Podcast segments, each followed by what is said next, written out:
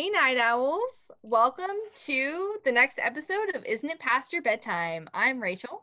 And I'm Krista. This week we are doing nonfiction, which is a category that I will say I'm not super great at doing. Agreed. Like, I don't know that I ever pick it on my own unless something like no. this or the library bingo, I think, is the last time I read nonfiction. Yes, absolutely. Like, I really like the challenge of listening or reading something different. So I absolutely appreciate that. But on my own accord, no, nonfiction is not my go-to. Anyways, that's okay. We all listen or read things that we're not super into all the time anyway. But there's a lot of value in it, I feel like. I think that it's really important to do things that are outside of your comfort zone because you learn a lot. And I really did appreciate that this, uh, that with this nonfiction um, pick this time around, because I don't think I've listened to nonfiction in like a year, like since our last nonfiction pick. Like, I don't think I have by choice. And so, yeah, I haven't either. And I learned a lot on my read. I really did. Like, I actually really enjoyed my nonfiction pick. So I hope you guys enjoy it too. Um, anyways, I did No Harm by Henry Marsh. I guess it's technically Doctor Henry Marsh, but during the book, he also goes by Mister Marsh. So he's he very casual about it. He doesn't care. No, no, he's just casual about it. Oh, okay, cool, cool. He's British, so he's mm. not like, excuse me, I got a degree. Uh, I have a doctorate. You're going to call me Doctor Ross Geller. Thank you. Exactly, exactly. So... Um, I kind of picked this book by happenstance. I was literally just like scrolling through like my list on Audible that had Audible or Audible nonfiction as the option. Oh my God, it's all Audible, duh.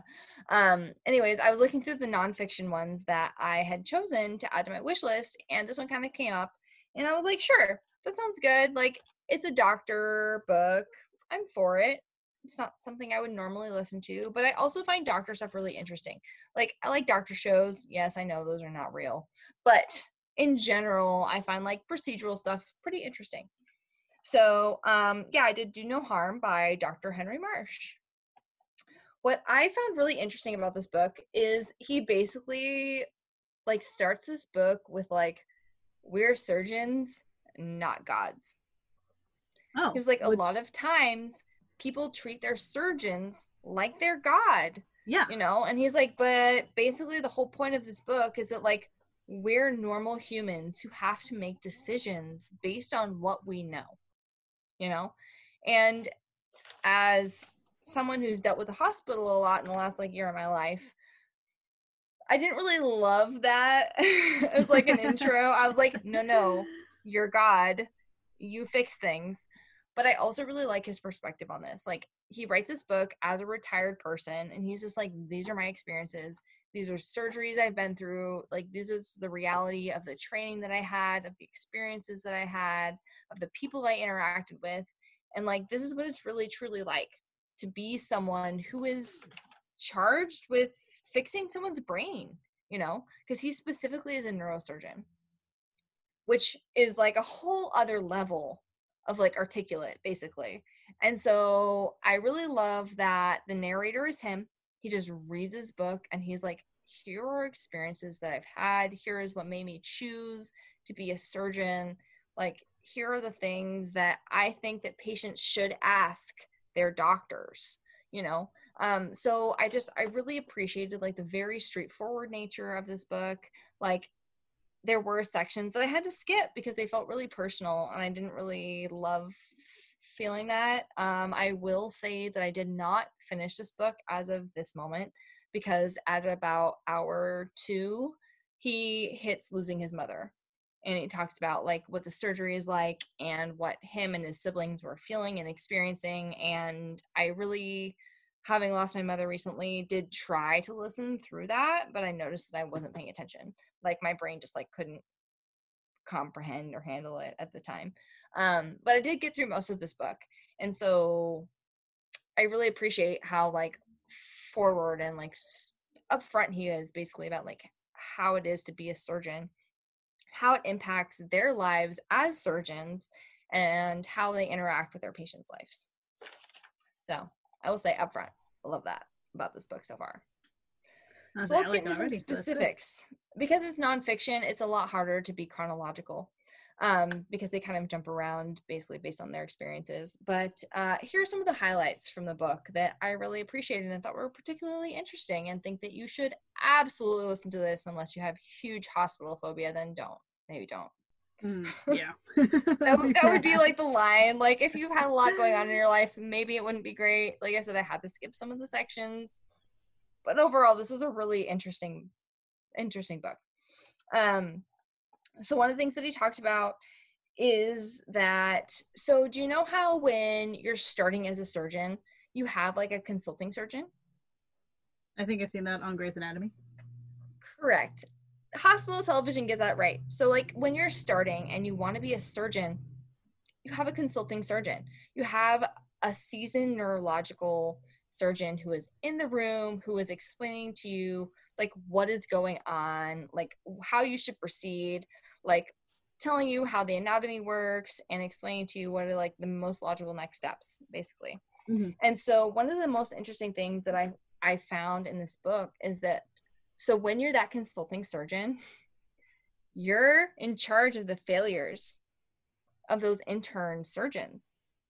That makes sense. Like, and I know that that's kind of a silly thing to glom onto, but like that really hit me because it's just like, that means that even if you have an inexperienced surgeon, which is something that I have been concerned about in my life, like how do you deal when you're a patient who has a surgeon who you know has only done a few of these? Like they have a consulting surgeon and that surgeon is in charge of making sure. So like if a lawsuit came about, you would be in charge as the consulting surgeon. Like that lawsuit yeah. wouldn't go to that intermediate surgeon. And so as like a patient, I don't know, I felt like that was something that I found like really comforting. Like there's a consulting surgeon in charge of that decision. Um, so there was one scenario, because basically this entire book isn't very chronological. It's just like, here are different scenarios that I encountered as a surgeon, and here is how I felt about it, and here is how I dealt with it. And so this one in particular just like happened to stick with me because as a consulting surgeon, Doctor Marsh felt that his interns were sufficient enough, right? He let them continue with the surgery, but as soon as the surgery started, he felt like something was going wrong. So he steps in, he scrubs in, he steps into the room and he's like, hey, what's going on? And they're like, yeah, this is what we're doing. And he realizes that his intern didn't understand basic brain anatomy and did an incision at the wrong point and completely severed someone's nerve in their brain. Well, that's terrifying. So they were paralyzed, right? Uh, I don't like, like that. I know that that's like a rough way to start this, and that's not necessarily how this book started, but like the entire point of this thing is like your surgeons are human beings. And yeah. that's like the biggest thing that I took away from this is like they're they're just humans who are doing their best to make decisions based on education that they have received and the people around them. And like ask your surgeons questions. Like that is the number one thing I took away from this is like he would encounter patients who would ask him, what would you do if it was you? What would you do if it was your parent and you had to make this decision? What would you do if this was your child and you had to make this decision? And multiple times, so he's not an American surgeon, he's British, he said, that is the best question you can ask. Because I will tell you that like, based on me being a sixty year old, I wouldn't operate because my quality of life is going to be terrible for the next twenty years. But mm-hmm. if you're twenty, your odds are better. You know what I mean? Yeah. And so I just, I really liked this book because while it was not chronological in any way, shape, or form, I just really appreciated seeing all of the different perspectives. Um, just like from a surgeon's like beginning to end, basically. And I get that like when you've been doing surgery for fifty years and you've retired and now you write a book, like it's going to be hard to chronologically like talk about your experiences. And so like that didn't really deter me from this book, honestly. Like I just took each chapter at face value. Like this is a particular experience that this surgeon had and it tied in with this other experience that he had, even if it wasn't chronological. So basically, because this is not chronological, I'm just going to hit on the points in this book that I felt like were particularly poignant. And then if you want to listen to this book, I highly encourage it because I felt like it was really informational, especially as someone who like lost a parent in the hospital recently, and like surgery was something that we had to face and like discuss as a family. And I think it's really interesting to hear the surgeon's perspective. Um, but the surgeon's graveyard is something else that I thought was particularly poignant, because he talks about how he writes this book when he's, you know, retired. He's been doing surgery for thirty, forty years. Um, he talks about the surgeon's graveyard, how even if you've been doing it for thirty years and then you lose a patient, that doesn't change how much it shakes your confidence. Like you carry that with you. And then every single time you go into surgery, you see those patients that you've lost and that it didn't succeed, you know? Mm-hmm. And so like, I felt like that was actually really important for me as far as trusting a surgeon, because I think it is really important to not just be completely narcissistic and be like, oh, well, it failed because of other reasons. Like, I think it's really important for a surgeon to be like, I made mistakes. Like, I could have done something differently. Um, and I feel like that was part of what I felt was particularly challenging with this week's, like, nonfiction episode, because I picked something medical. Like, that's kind of... like, there's a lot of that going on in our world these days. Yeah. And also, like, I've never really had, like, major surgery, but it's really interesting to hear him, like, from the get-go say, like, most people see their surgeons as gods. Okay. Basically, I felt like it was really important that this seasoned retired surgeon did still reflect on those failed cases. And I think that that a lot of that like makes your surgeons feel more human, because like he was saying is that like a lot of people do look at their surgeons like they're a god who's going to fix them, and then they're upset when they don't. And honestly, like I think the entire point of his book was that like we are surgeons and we are trained to do these specific things, but we're also human beings who make mistakes. Mm-hmm. You know? Yeah. And I While that's not necessarily encouraging, like if you're going to go into surgery or you're going to have some major operation, like it's also realistic, you know? Yeah. Like there are doctors who have seen this a hundred times and maybe made a mistake when it was your turn. You know, there these are doctors who have had hours and hours and years of training, and they still maybe don't do the right thing. Um, And while that doesn't really instill encouragement in our medical society, my mom has always said that's why they say they're practicing medicine. Yeah, that's true. They are doctors, but they're practicing medicine, because everything that you do is like not necessarily set in stone. You know, it's mm-hmm. it could change in a week, in a year. Like you don't know like the later impacts that things are going to have.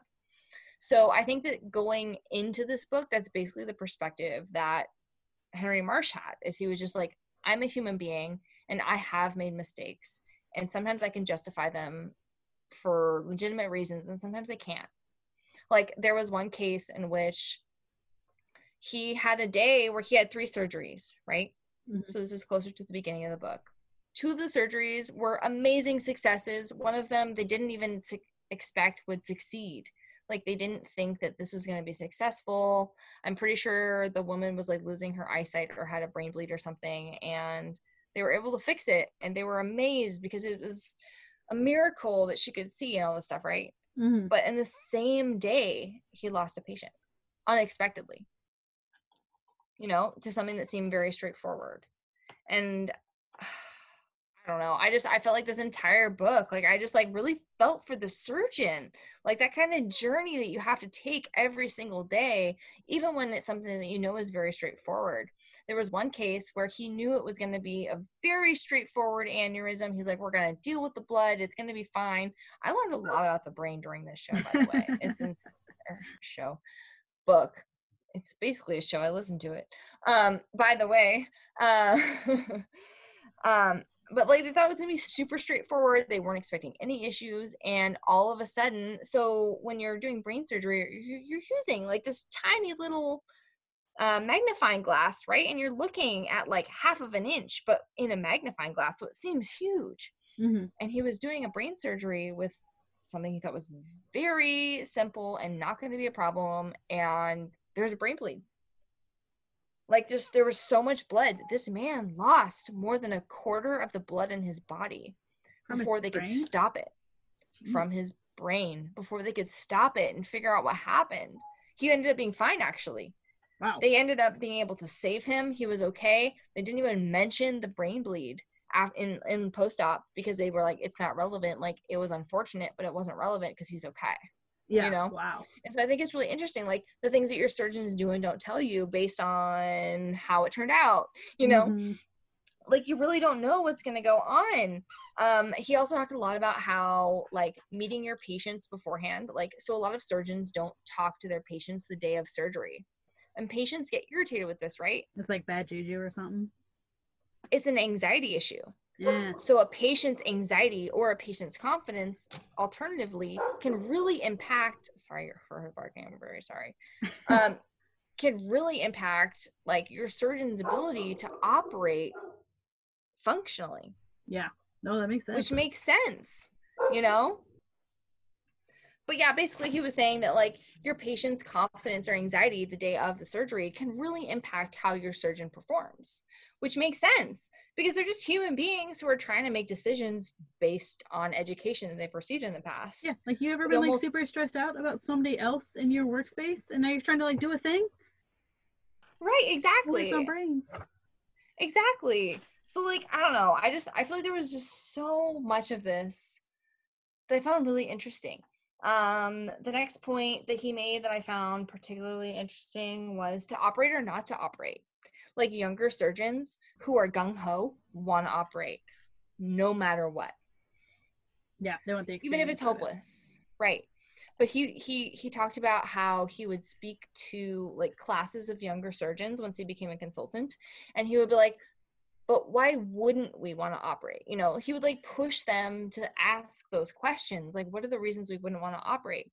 Because for him, he said that, like, as you become older, you start to be able to, like, you see some of that follow-up. You see what happens with the quality of life of your patients mm. when you operate, when it's a hopeless case. Mm. Like, and also within that is how you word it to their family when their family has to make the decision to operate if somebody is not conscious, you yeah. know? Like, do you say it like, we can operate and we can save them and they will live? Or do you say, we can operate, but there's no guarantee or very small chance of them having a functional, independent life? Yeah. You know what I mean? Like, those are very operate, different. This is what will change. Correct. Versus we will operate and save them from dying. So, like, he spends a lot of time talking about how he addresses his students. And, like, I think that's really important too. Like, I think bedside manner as a surgeon is particularly important because I see what he means. Like, you don't want to operate on somebody who you know is going to survive in the end, but you also know they're going to be a vegetable. Mm-hmm. You know, like, there were patients that he had. Um, he also talks a lot about how, like, that patient attachment relationship works because as you get older, you get better at, like, not necessarily, like, emotionally attaching to your patients. And then he talks about an instance where there was this one younger woman who had a recurring brain tumor, and she, every time the brain tumor came back, he would operate and he would take it out. Right. And after about the third time, she ended up at a different hospital because she had moved or something. And they were like, well, we don't really want, we don't want to operate.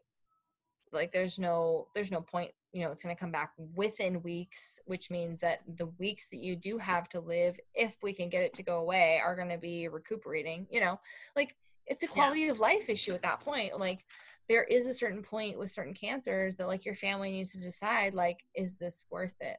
Like, do you want this? And this girl was unconscious, and her family calls Doctor Marsh and is like, everyone else has refused to operate. Will you take her tumor out? You know? And as a surgeon, you're like, oh my God, like, I feel attached to this family because he's done, I think at this point he'd done like two or three operations for her before. So he's very familiar, like, it's been decades coming. And he knows, though, that the family is not going to accept that there's nothing else you can do, you know? So he talks to the family and he's like, maybe it'll prolong her life a couple months, maybe.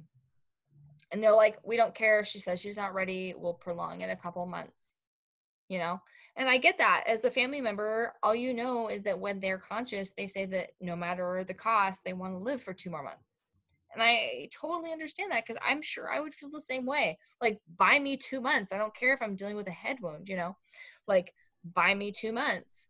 And um, so I think that that was really interesting to see him as a surgeon on the surgeon side versus the patient side, where your family is just struggling with the grief, like how you deal with that and how you make those decisions. And like, even after he operated on this girl for like the fourth time or whatever, he was like, I didn't feel like that was the right choice. He's like, I didn't want to do that. But I also knew that at this point I was so emotionally attached to her and her family that I didn't want to let them down, you know?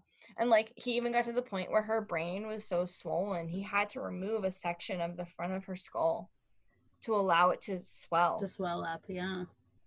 And so a lot of times though, when that happens, you're going to get an infection right there, because it's not covered, it's not protected, it's not clean. You're going to get an infection, you're going to die slowly and painfully. And I just, I don't know, I think that it takes a lot out of a human being to make that kind of career decision. So like, while that sucks as a patient to have to hear those things, like it's still reality. Mm-hmm. You know, like it's going to happen either way. And I think it's definitely more important to have a surgeon who knows there are implications to the actions that they're taking, than to have a surgeon who just like wants to operate to be like, I did the thing. Yeah. You know, I told that, that tumor gone. Look at me. I'm amazing. Exactly. So like Doctor Marsh. Right. Exactly like that. And so I, I felt like that was really realistic of him, of being like, I took responsibility for the things that I did incorrectly. Like there was one case he got sued over, and it was because, what was it? Um, Oh, right. He had done an operation on someone, and uh, the husband called a few weeks later and was like, I think it's infected. Like there's some weird swelling. And this, so this whole thing is over the phone. Over the phone, the husband tells him that there's some swelling or whatever. Doctor is like, it's fine. This is totally normal. I've never seen a complication with this surgery in my life. I've been doing this for thirty years, right? She died of infection.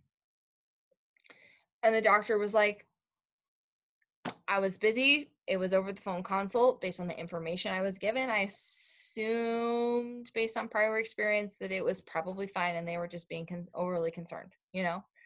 And so they they went into court knowing that they were going to lose, because his only defense was, I was distracted and busy and they didn't bring her in. You know?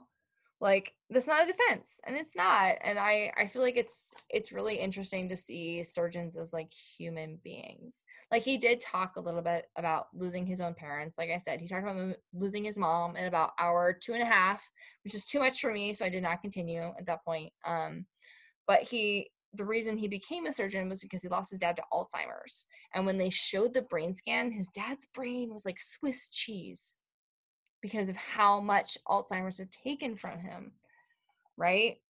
Um, but uh, overall, I really enjoyed this book, because he talks about like how surgeons should be approaching patients, like how they should be having these tough conversations, like the way that surgeons make these decisions, like some of the ways that surgeons deal with the decisions they've had to make. And I think basically for anybody who's like particularly lost somebody to surgery, I think that this would be really an interesting perspective to hear. Um, so yeah, he was a he was a British doctor. He did work with uh, Ukraine at some point, because apparently Ukraine's neurosurgery was so bad that they told them that some surgeries weren't possible. That, like, yeah, totally so he worked. ended up yeah, so he ended up performing a bunch of surgeries that Ukraine patients were told were not possible. Like, um, I think that he has had probably a pretty big impact on the neurosurgical field. He talked about having um, residents come from U W Seattle, actually. Oh, wow. All the way to him to be underneath him, and how he helped Ukraine kind of surface that there were issues with their neurosurgical procedures and that how they weren't efficient. Um, so I really appreciated this book, because I felt like it was a very human perspective. Yeah. From a surgeon. Like, I feel like he was like, I was retired. This, I don't have anything to lose at this point. Like, this is what it's truly like to be a surgeon. Like, he, he went into being a surgeon because he felt like he could help people, especially after losing his dad. He ended up like having to get divorced because he spent all of his time doing surgery and not being with his, his wife. And mm-hmm. So I don't know. I just felt like it was a it was like a less dramatized but much more real version of Grey's Anatomy. All right. How many like scalpels? How many skulls? um, I'd say four or five, four and a half. Let's go with four and a half because okay. it, it was really good. I thought it was really interesting and very real and very grounded, and uh, stuff I don't think I would have necessarily thought of from the surgeon's perspective, being somebody who's not a surgeon and someone who's dealt with the patient side. Yeah. All right. So well, I felt like it was a really interesting pick for, for nonfiction. I also picked kind of a science-y based nonfiction unknowingly. Ooh. So we have a theme that we didn't even know about. Yes. So I did The Immortal Life of Henrietta Lacks by Rebecca Skloot, is how I think you say her last name. Um, okay. So how that one starts is that it starts with, there's like a foreword or a preface or whatever by Rebecca, basically telling you about why she's writing this book. And it started because she, she was in high school and apparently she like wasn't great at school or something. So she ended up in this like other school that allowed her to take college credits, which I didn't really follow, but it doesn't really matter. Either way, she ended up in this biology class. And her professor was like, blah, blah, blah, blah, biology, science stuff. And you're like, cool, whatever. And then he started talking stuff. about these HeLa cells. And he wrote up on the board, he was like, Henrietta Lacks. He was like, there are these HeLa cells.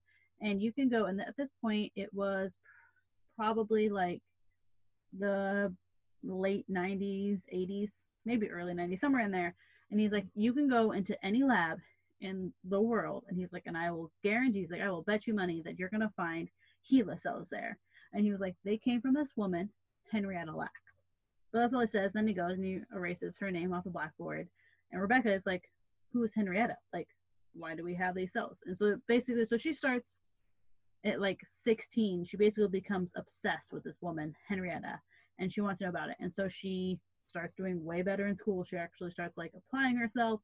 She goes to college. She goes to, I think, grad school. I don't know. It doesn't really matter. It's impressive, though. Because she knows that she wants to write a book about Henrietta's life. Like, she knows this.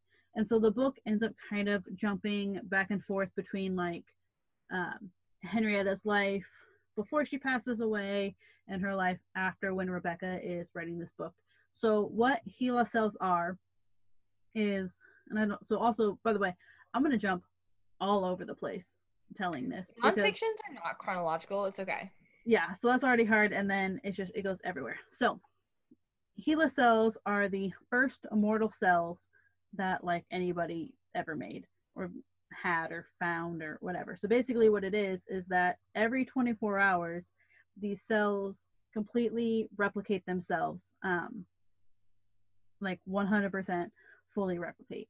And so I mean, and in, at the time, so this was in like nineteen, what is it, it probably would have been like nineteen forties or something like that, I think, is roughly around the time that they got these cells. And that was unheard of. Like, scientists were starting to kind of try and figure out science, and they're trying to cure cancer and trying to cure all of these things, but they had no way to do it because every cell that they got died. And then they ended up with these HeLa cells. And how they got named HeLa is that back then HIPAA wasn't a thing, so there were like weren't all these privacy practices that said that like you can't, you need to like take all of my medical information and make sure it can't be brought back to me. And so anything that was all all the cells that were taken from people got the first two initials of the first name and first two initials of the last name. And so kind of how they came to be is that, so Henrietta was this black woman. It's like nineteen forty, she works on a tobacco farm. She's married to her first cousin. At this point she has oh. three or four kids or something like that. Okay. And she finally tells her, or she tells her cousins at one point, or her sisters, or not sisters, cousins, friends, um, that it feels like there's a knot inside of her. Like, in her stomach there is this knot, okay. is how she explains it. And she's like, something is wrong with me. So Henrietta, Uh, she finally tells her husband, Day, who, um, and like the book kind of talks about their like life before they get married and before they have kids and everything like this. It's a tumor. It's a tumor, isn't it? It's a tumor, yeah. So she ends up having cervical cancer. Oh, and God. So her husband takes her to John Hopkins, which at the time is like the nearest hospital, because they live in where John Hopkins is, close by. I don't remember. Doesn't really matter. Um, it's the only place that will do any kind of medicine for Black people for free. They have, because at this point, like, segregation, like, so she was born free. She was born uh, two years after, um, you know, slavery ended. But she, but still segregation is super big. And so they're the only place that yeah. are going to do it. So that's, so that's the thing is, like, if you go to John Hopkins, that's because you're not doing good. You're not doing well anymore. So she goes there, and the doctors, um, at first they're like, I don't know, there's not really anything wrong with you, but then they put her out in the stirrups, and they look, and they're like, hey, yeah, that's a big old term- tumor on your cervix. But at this time, it was common practice for doctors not to tell you what was wrong with you, because they didn't want to scare or confuse you? you with words like cancer. And so they, the doctors went, because also in the background of this, there is this biologist guy named George Gey, and his wife, and I, his wife basically like made all this happen because she had a background in like sanitizing and stuff, and so she could like make sure that all these practices were, weren't cross-contaminating. Um, but he was trying to collect any kind of cells he could possibly get his hands on. And back then, and spoiler, still today, uh, once the cells are out of you, you don't get a say with what happens to you. You don't even necessarily get a say with like them taking them from you. But so they take her cells, they like saw off or cut off some cells from her tumor, because George Gey has been trying to, he wants to make immortal cells. He like has it in his brain. He's like, it's gonna happen. Like, there's gonna be somebody. So he like put out ads and was like, literally any cells that you can get, I want them. Um, and so, you know, Henrietta goes, and they're like, okay, we're gonna do this. Like, it'll be fine, because at the time they knew, this is why I'm jumping everywhere. So at the time they knew cervical cancer was a thing, but it was split into these like two categories. There was like real, real bad, invasive, is going to kill you and take over everything. And then like, we'll turn into a tumor, but we can chop it out of you. And so they weren't super worried. They thought it was like the more lesser one. And they're like, just cut it out.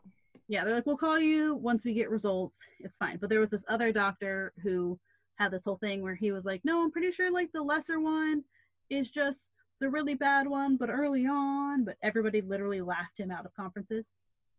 He turns out he's right later on in life. Um, but either way, her cells end up to Doctor George Gey, and they like, his like assistant or whatever is like eating lunch, and he, so with his wife, they were like, okay, cross-contamination. And so he built these whole systems that like sucked at all the air, and like everything was like, it was very with the time, like he knew shit well before he should have. Um, and then, but the assistant like does the whole culture thing like she's supposed to, and she's like, okay, these ones are just gonna die because every other cell has died. And then they live, like the next day they're there, and then she's like, hmm. whatever, some have lived a Weird. couple days before, and then they die. But then it keeps happening, and they're still alive, and they're still alive, and they're still replicating.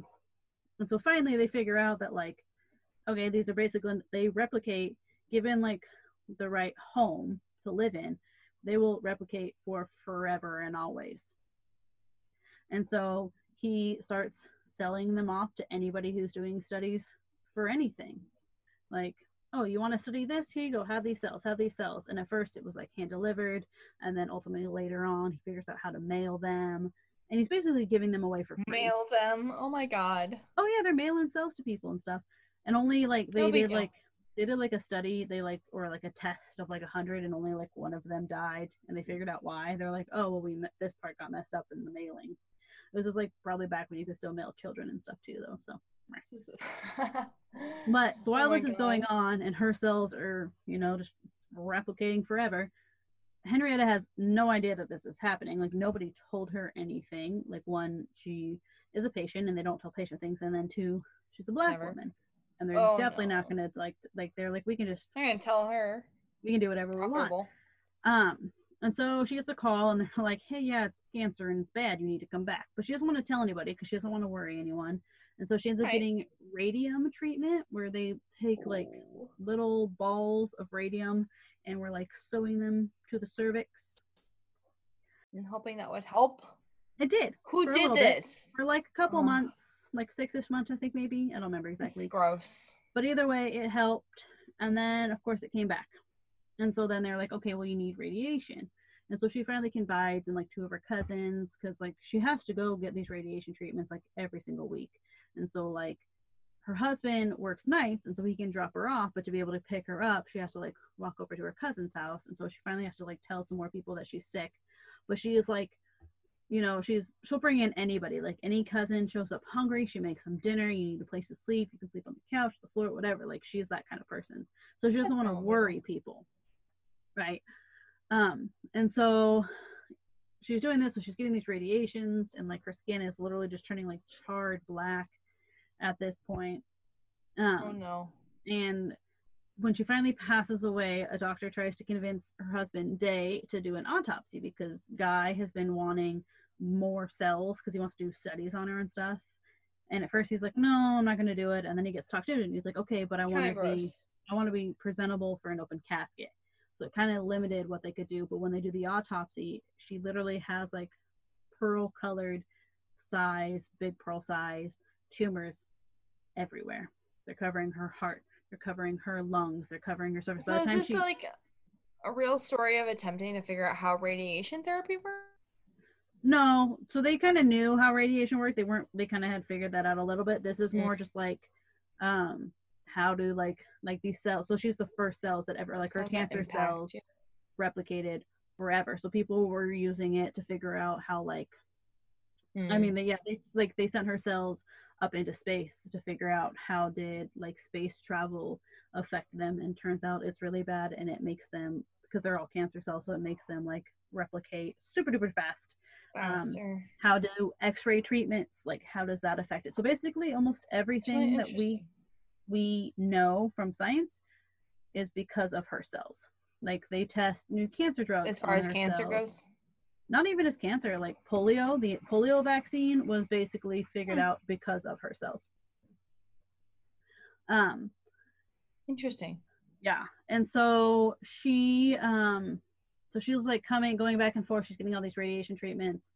Um, she ends up, she ends up dying from um, like the, I can't remember the name of it, but basically at the end is that the tumors were stopping her urethra, and so they couldn't even get a catheter up anymore, and so all the toxins that your body normally expels oh. through urine were building up in her, so that was the one that finally killed her. Couldn't do it, yeah. Yeah. Um, and so when she Ooh, passed, so she, rough. while this was all happening, um, she had been, got pregnant with her youngest son, so she ends up having five kids. Um, and then, so at this she point- She has a kid while this is happening? That's insane. Yeah. So, like, the early one, like, the early kind of radium, like, helped, and then she was able to have her son, Joe, um, who doesn't go by Joe, and I feel really bad because I can't remember what name he prefers to go by right now, but, um, so, anyways, so then the book kind of, like, picks up with Rebecca's story and where she starts trying to write it, so she, like, reaches out to Day, the husband, and then Deborah is, so... Uh, Henrietta had two daughters. Her second, or her first daughter, which I believe was her second child. Um, so since her and Day are first cousins, and then she also had syphilis, is that her daughter is born with all kinds of problems, which back then they just called, she was um, deaf and dumb, and so she ends up in a home. Like wow, when, classy. Yeah, when Henrietta got sick, and she couldn't care for her anymore. Uh, she finally got talked into putting her into in a home, which is where she ends up She ended up passing away at like fifteen, just basically. They kind usually of, do in those homes. Yeah. And also, like, way later in the book, you find out that, like, there was no funding for this home because it was, like, the hospital for the Negro insane or something like that. And there's no funding at all. Um, and so, like, she died from, like, nowadays, like, she could have been pulled. Nobody knew that she was there. That's the other thing, is that none of the other kids knew that she was there. Um, and so Deborah, who is the second daughter and the second youngest, was like, if I had known that my sister was there, I would have gone and got her, but nobody told me I had a sister who was there. Like, she didn't know she had a sister until she was probably like thirty or forty. And at this point, wow, you know, people are like, like people are reaching out. So when Rebecca calls Deborah for the first time, Deborah is like, oh yeah, you're a white woman. obviously. And she was like, well, how do you know? And she's like, I found out later that the only reason she did was because only white people are calling, asking about this. Um, and so at this point, they're also like, the whole family is just exhausted. Like, they're so tired from doing all of these interviews. Like, um, so the kind of the rest of the story, unless we, until we jump back into Henrietta's part, because mm-hmm. um, the book came out in oh nine. And so Deborah is in her early fifties, Day is in his eighties, and like all the other brothers and cousins are like, they're all these folks are like definitely older, right?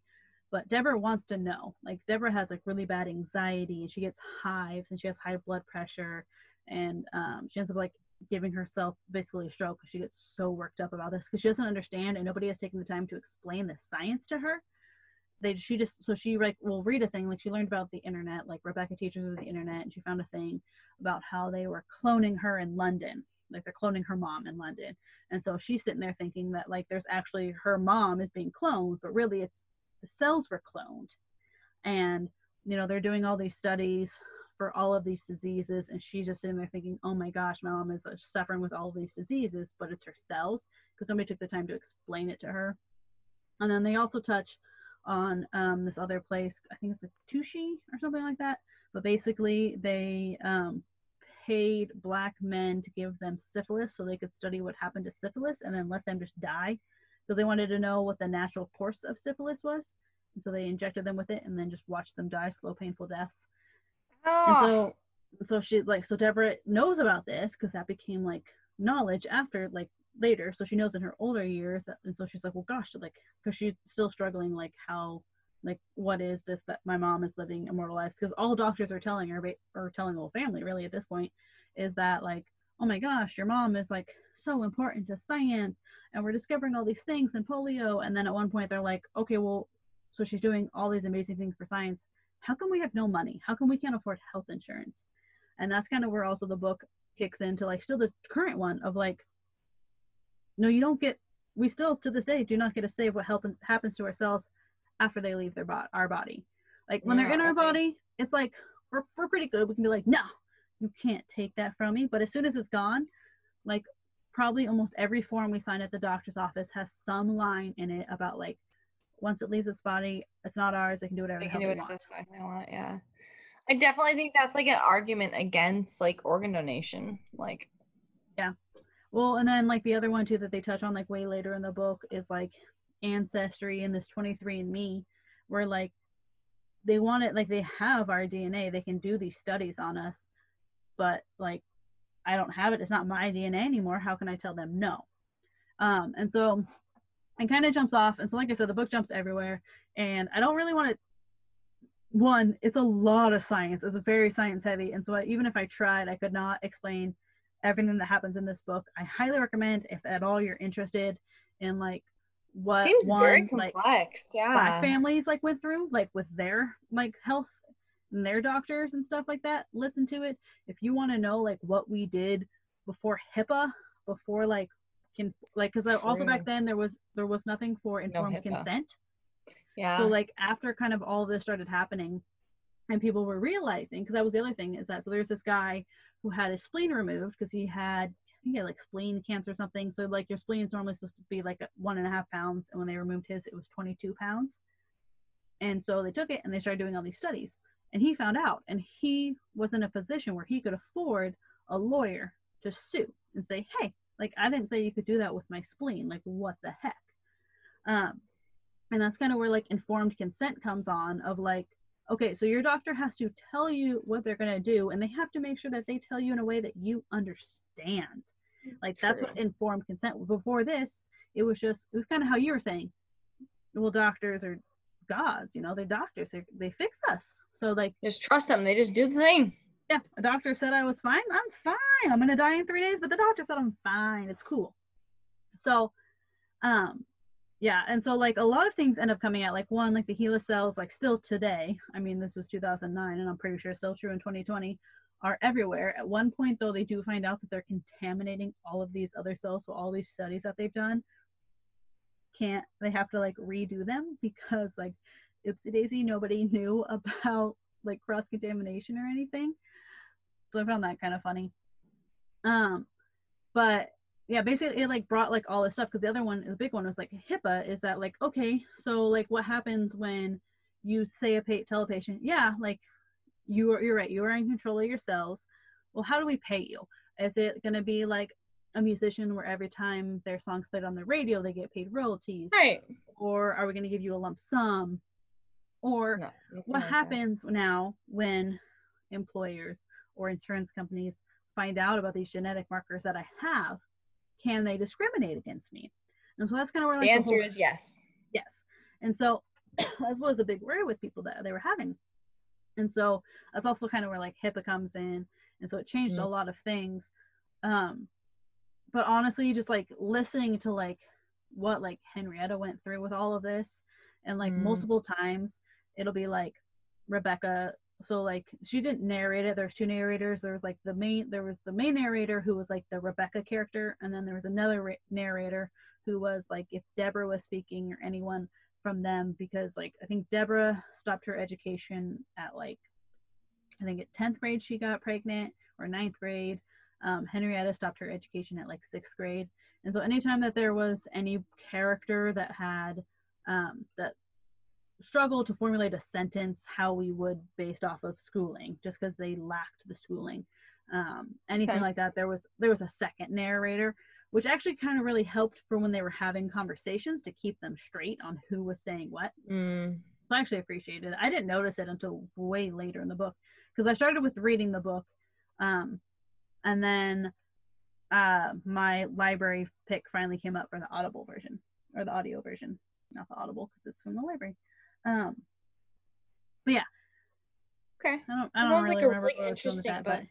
Yeah, it was. I mean, it's. I learned a lot about like the science. I think it's like, definitely definitely interesting to think about, like, yeah, like how your body is used for science later. Because like my dad has M S, mm-hmm. and he has historically refused to allow them to use his body for science purposes. Yeah, but if you but I hadn't really thought mind. about like once it leaves your body, what are they doing with it? Like I hadn't thought about that particular perspective. I just thought about like you could help other people. You know what I mean? Like mm-hmm. I didn't really think about like the other implications that that could have. So I think that's yeah. really interesting. Like, and I mean, even now, like there are they, like the book was saying, at least so in two thousand nine when the book came out, that like yeah, like they're still scraping like tumors or cells or whatever it is. And people are still taking them, and they are still doing studies, and they don't have to tell us, because so the guy that I was talking about who had um who applied or who not applied oh my gosh who sued over his spleen and all these studies, because that's the other thing mm-hmm. is that like people are making millions of dollars off these HeLa cells, because it started oh, with yeah. George Gey, and it was basically he was giving them away for free, but then a company figured out that they could just like it was literally just like this guy who got out of the military and started working at some job and then was like huh I mean, I could probably just do all of this and just make a lot of huh. money. So he like brought people in and was like, teach me how to sterilize, teach me how to do this. And he just like made a bajillion dollars. No. And so the guy who I was talking about, and I really wish I could remember his name. Oh, I think it's, maybe it's, so I don't know that his, what his name is, but I think his cells were either like he, he, or ho, ho, or hi, hi. It was like an H and a vowel, and, and that was his first name. And then his last name was an H and a vowel. So it was mm. a repetitive one. Something along those lines, got it. Yeah. Um, and so, yeah, so like I said, he sued because like they took his spleen and they did all these studies and they learned a ton of stuff from his spleen, which is awesome. But then he was like, you should get credit for that. I didn't say you could do that, and you guys are making millions. Um, and at first they were like, no, we're not going to give you anything. And then he appealed and he ended up winning, but he only won on that the doctor never gave him informed consent. The doctor never told him, we're going to take it That'll and we're going to do stuff with it. And so, but then that opened up this whole thing, because scientists were like, oh my gosh, well, if we say that, like, if we have to explain to patients, like, like we want to take their cells to learn about them, they're going to withhold this life-saving treatment because they want more money. And it's like, well, probably not, Rob. But also this is like the seventies, eighties, who fucking knows? Maybe I feel like a lot of it's not money issues, but more like, I don't understand what it is you're going to be doing with parts of my body. You know yeah, what I mean? So that's like, I like, honestly feel like most of it's just an information issue. And that's where the courts kind of settled, is that um, it's informed, informed consent. And even then, literally the informed consent to this day, basically, is that there's like a line in all these doctor forms that you're signing saying that your cells could be sent off and could be used for this thing. I've um, noticed that. It says, like, you could be used for other purposes once your cells have left your body. Like, it exactly. says that specifically. Yeah, and you're like, I but just came here for a generic doctor test. Okay, cool. Um, but yeah, so that was kind of what the, um, the guy with the spleen, that's kind of where his landed. It wasn't like, like he didn't come out super ahead, and like the Lacks family. So they finally got the recognition, because before, like at one point it was leaked that her name was like Helen, and like it constantly changed what her name was, and the doctors mm. were like constantly fought back and were like, no, you can't give her real name, that's bad. But it wasn't because of like caring about the family, it was because they were worried that like they they kind of knew in the back of their minds that they did something a little sketch. Mm, imagine, it's weird how people are cautious when they know that they've been sketchy. Yeah, and so I didn't actually finish the book. I made it partway through the afterword of the book. I'm glad neither of us have. Yeah, I but was doing. You really made it to the afterword. That's really good. Like the afterword, the book is over.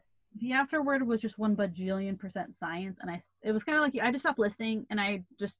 I, I don't like, count hmm. the afterword as part of the book, so you finish the book, because I don't count the afterword. I think if you listen to the afterword, it's a bonus, but it's not part of the book. I started it to see if it had anything to do with the story, because I kind of wanted to know if there was going to be like an update on where the Lacks were now, but they give you an update That's on where the Lacks are now at the end of the book, which is mm. basically that like uh, her great grandchildren or cousins or something, some of them finally graduated college, and a lot of them are actually going and learning science like as their like postdoctor cool. or postgraduate stuff because of Henrietta, which is kind of really cool. Um but either way, totally recommend it. I'd probably give it like four out of five. The story was really good. There's a lot of science, which is kind of hard to follow. Also, I listened to it, I think if I read it I would like it would lock in more, but I ended up listening to it at like one and a half speed. But yeah, for a not for a nonfiction, I almost said not for profit. Oh my lord, I'm losing it. Um, as a nonfiction, I would definitely recommend it, because it kind of like just gives you more insight on okay. what is happening to your body when you go to a doctor. Not what happens to your body, but what happens to your cells and all these samples that they take from us, and like cool. what our rights are. So I feel like we both picked some solid nonfictions this time. I coincidentally both picked like something medical. I know, but, yeah, because uh, we did not coordinate no, until after we picked. That was not planned at all. Just happened um, to work out. But it's definitely interesting. That's stuff I never would have really thought about or known, and so that's like something I really appreciate about nonfiction. Like I know it's not something I necessarily pick like for my own entertainment, but I like that we challenge ourselves. Yes, yeah. I think we could keep doing it like once a year, you know. Yeah, at least yeah. it's good to try something new. Okay, exactly. I like learning real facts that are not from like late night television. Exactly.